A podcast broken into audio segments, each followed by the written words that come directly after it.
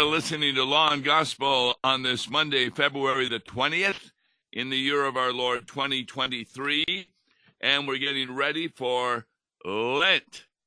In fact, this coming Sunday, February the 26th, is the first Sunday in Lent, which means that this Wednesday will be Ash Wednesday. And we have worship services at four congregations on Ash Wednesday and we're looking forward to that. But what are the readings for this first Sunday in Lent? The first reading is from the Old Testament, Genesis chapter 3. The second reading is from Romans chapter 5. And the third reading, the Holy Gospel, is from Matthew chapter 4. Now we're going to start by taking, taking a look at Matthew chapter 4. The first verse says, Then Jesus was led up by the Spirit into the wilderness to be tempted by the devil. Does that make any sense? Why would the Holy Spirit want Jesus to be tempted by the devil? Well, this is to help us understand that the devil tempts everyone. And it also helps us to understand how to overcome temptation because Jesus did that for us. And verse 2 says, After fasting 40 days and 40 nights, he was hungry. Now, you may recall that recently we read a reading of Moses being up on the mountain. And it says that he was up on the mountain for 40 days and 40 nights. That's kind of an interesting number. It appears in a occasional set of readings in different areas. And it's a good sermon to have. Just look up 40 days or 40 nights in the concordance, and you'll find a number of passages where that number is used. So, after fasting, which means he had nothing to eat for 40 days and 40 nights, he was hungry. And the tempter came and said to him, If you are the Son of God, command these stones to become loaves of bread. Now, notice this begins with an if.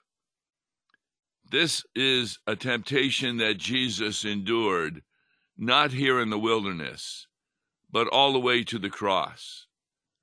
People at the cross who hated Jesus, if you are the Son of God, then why don't you come down from the cross and then we will believe you? Well, that wasn't true even if Jesus had been able to come down from the cross, they still would not have believed him. I mean, he raised Lazarus from the dead, and they didn't believe that he was the Son of God when he did that, even though they believed that Lazarus was raised from the dead. But they thought it was a trick of Beelzebub, a trick of the devil. So this is how the tempter tempts you. If this also happened with the fall of Adam and Eve, because the devil begins by putting a question mark in Eve's mind in chapter 3, verse 3. He said to the woman, Did God actually say you shall not eat of any tree in the garden. And then the woman responds, We may eat of the fruit of the trees in the garden, but God said, You shall not eat of the fruit of the tree that is in the midst of the garden, neither shall you touch it, lest you die. Now, actually, Eve made two mistakes because she says you are not even able to touch it. There's no command from God that they could not touch.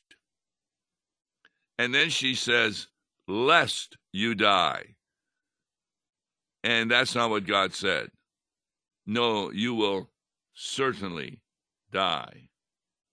And, and so, this is what happens when the devil tempts us. He first misuses the scripture, and then we buy into it. Because the devil then said uh, to Eve that surely you will not surely die. For God knows that when you eat of it, your eyes will be opened, and you will be like God, knowing good and evil. That's the temptation behind every one of our sins, that we can become our own God. Yeah, I was watching YouTube recently, and they had a whole series of short videos of women who felt that they could do anything they wanted with their body. And one woman even went so far to say, I am my own God. Nobody can tell me what I can or cannot do with my own body, or even with another body within me. See, this, this is the attitude that Satan loves to give to people that they are in control, where in reality, God is in control. I mean, how many times have you heard that a woman gets accosted, and then the reason for it is because the man wants to control the woman. He wants her to do what he wants to be done, not what she wants to be done. And now we have many women who are picking that up and taking control away from God to do what they want. So, this is a great example of what the devil is doing with Jesus. If you are the Son of God, then command these stones to become loaves of bread. Now, how does Jesus respond? He responds with a Bible verse. In fact, he always responds with a Bible verse in the three temptations, and this Bible verse is from Deuteronomy. Man shall not live by bread alone, but by every word that comes from the mouth of God. So, what is Jesus saying? Of course, he is hungry, but he also had the Father just recently say to him at his baptism, This is my beloved Son, in whom I am well pleased. Why is God the Father pleased with the Son? Because the Son has taken up the mission that God the Father, referred to as the Ancient of Days in the book of Daniel, had instructed the Son of Man, Jesus, to do to come to earth to redeem people. Now, that word redeem needs to be understood. In Jesus' day, redemption would also consist of how you would free a slave from their slavery. You maybe would pay money or give various animals, etc., and the slave would become free. Well, Jesus redeemed all of us from the slavery of sin, the curse of the law, by dying on the cross and paying for our sins. Anyone who wonders whether or not their sins have been forgiven, they do not have a good understanding of the meaning of the cross. The cross is very important to realize that God is the one who has redeemed us. And he has done that by following the Father's instruction. he knew that even in the Garden of Gethsemane, my God, my God, why have you forsaken me? In other words, why have you left me alone to endure the suffering? And that was because Jesus was paying for your sins. So the devil starts off with an if. In fact, he does say that again and again. If you will just change these stones to become loaves of bread, but it is written, Man shall not live by bread alone. What does bread mean? It doesn't necessarily mean slices from a loaf of bread.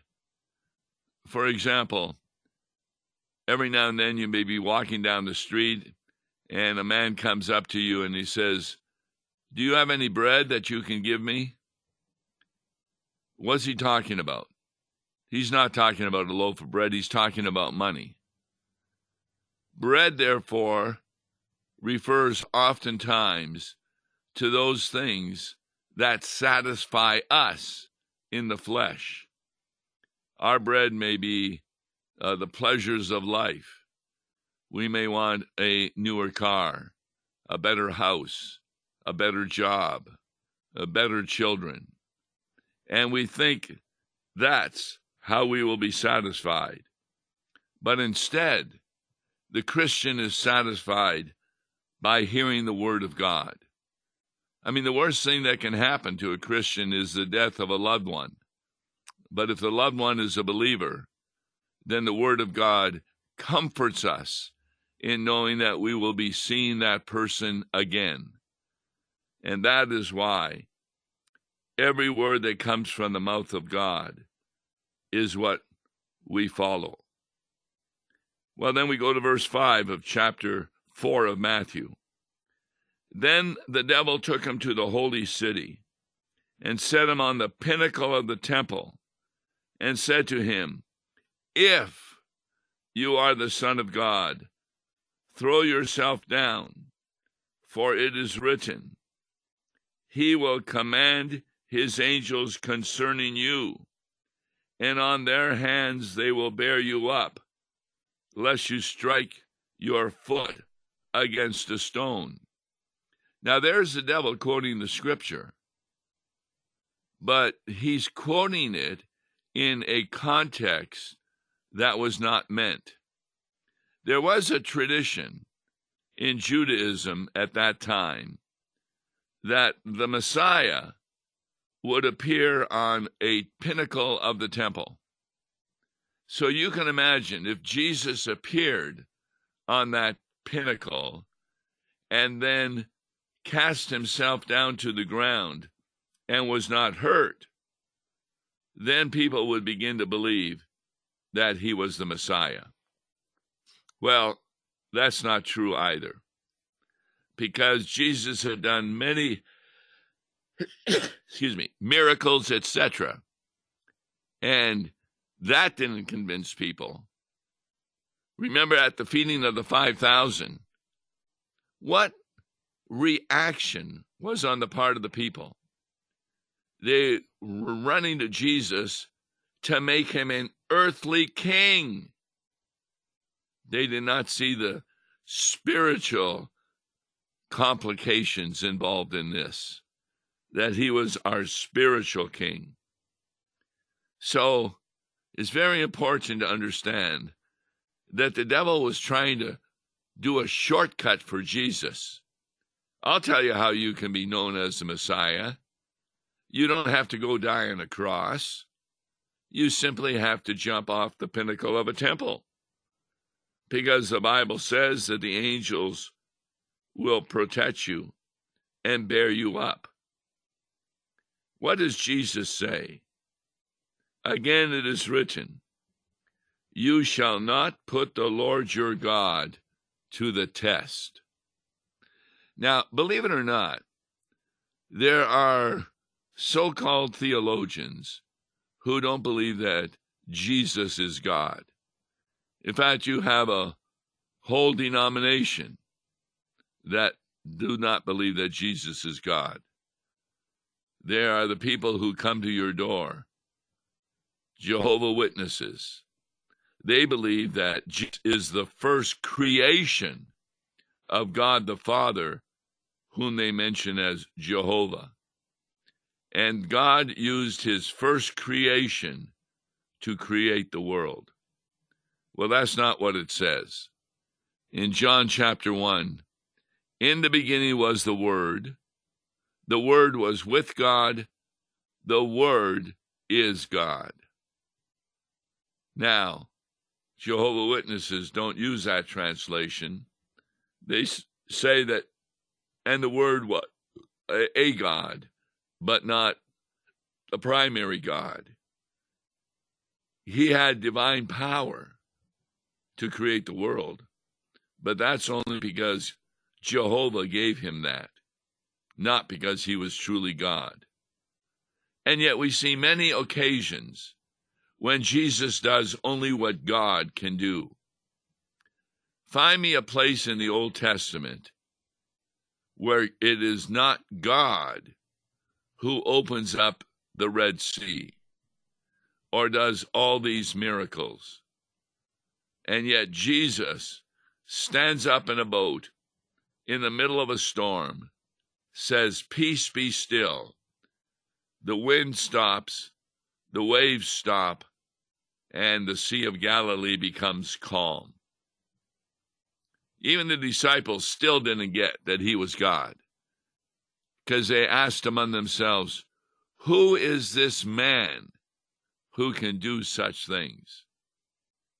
And so it's not until Thomas as the first disciple to refer to Jesus after the resurrection as my Lord and my God.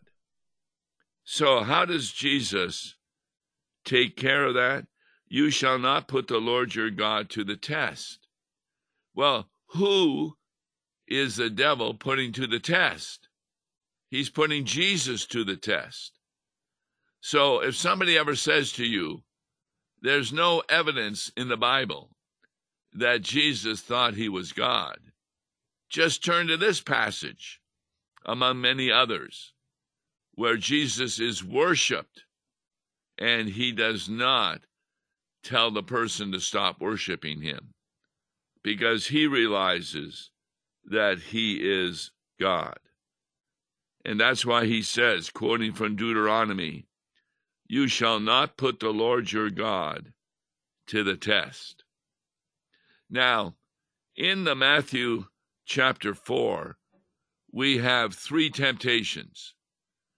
But Jesus would have been tempted many more times during these 40 days and 40 nights. But we now look at the third temptation. The devil takes him to a very high mountain and shows him all the kingdoms of the world and their glory.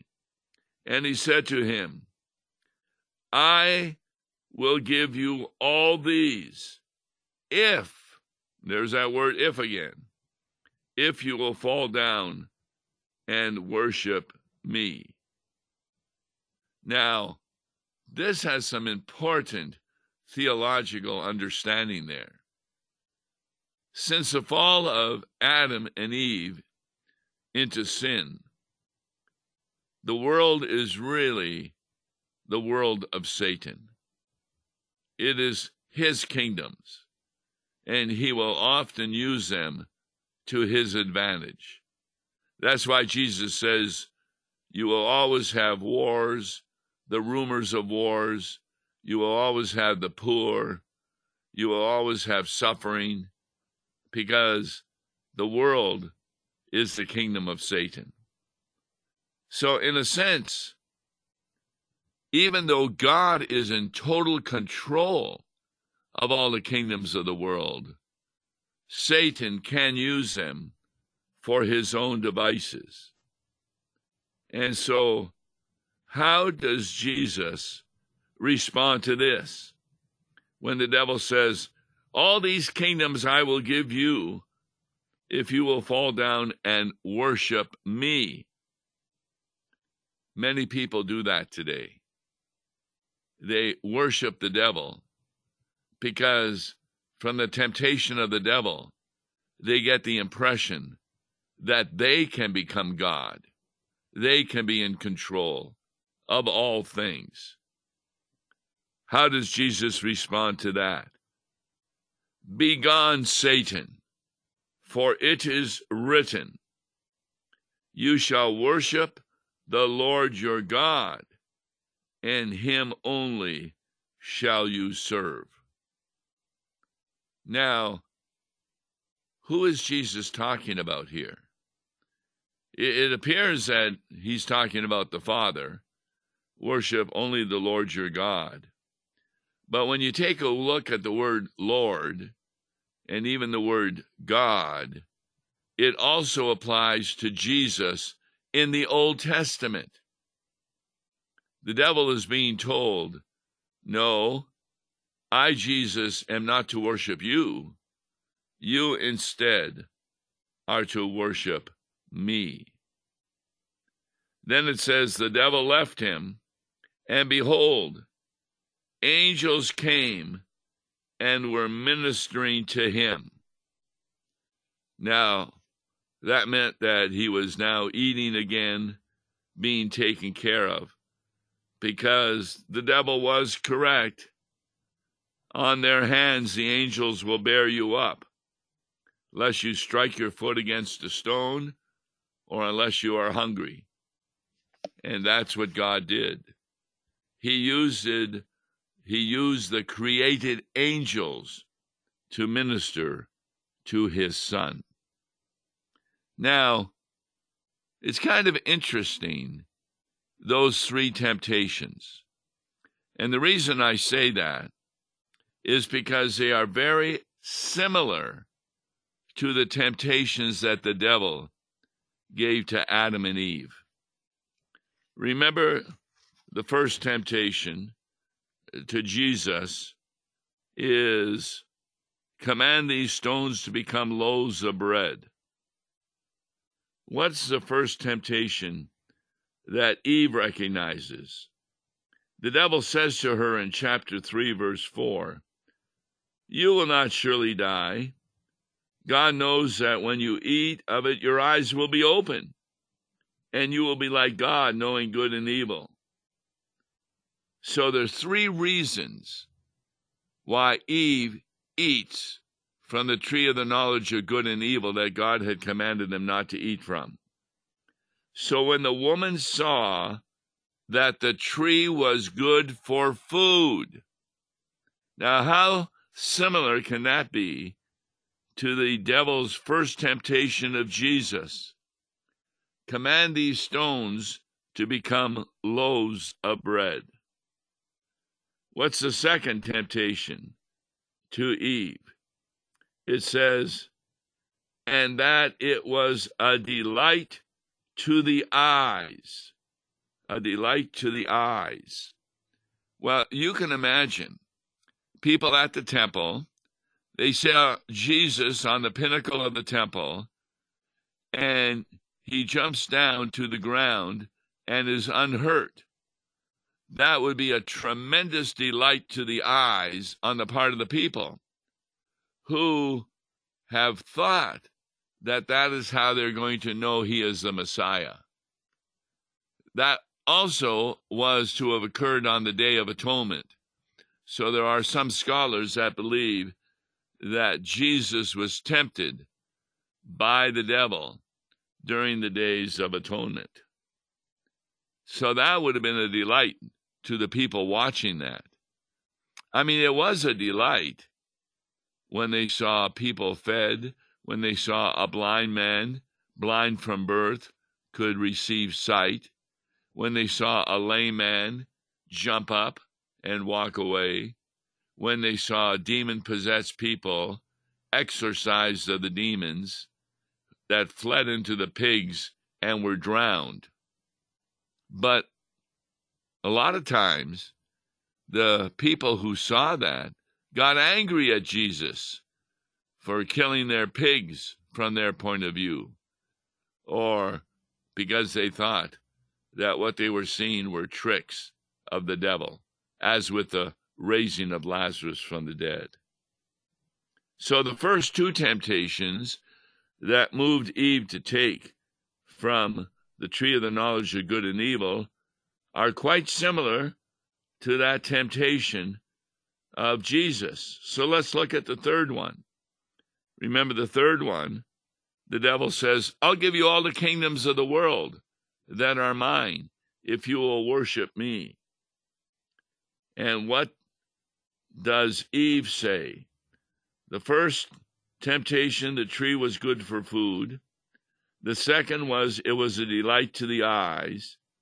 And the third one, and this is in chapter 3 of Genesis, verse 6. And the tree was to be desired to make one wise. Well, who do we consider as wise people today? High officers in the kingdoms of Satan or the kingdoms of the earth. To become a president or a senator or in the House of Representatives, people are considered to be wise. That's why they're elected to office. And Jesus had those three temptations that Eve had, but countered them with the Word of God. And that's why for us, the Word of God is most important. We'll talk about more about this as we take a look at the hymn for the first Sunday in Lent tomorrow. I'm Tom Baker. Be with us. God bless you. Listen to Law and Gospel each weekday morning at 9:30 on KFUO. For a tax-deductible gift to Law and Gospel, please make your check out to Law and Gospel and mail to Law and Gospel PO Box 28910, St. Louis, Missouri 63132 or call toll-free 1-877-267-1962.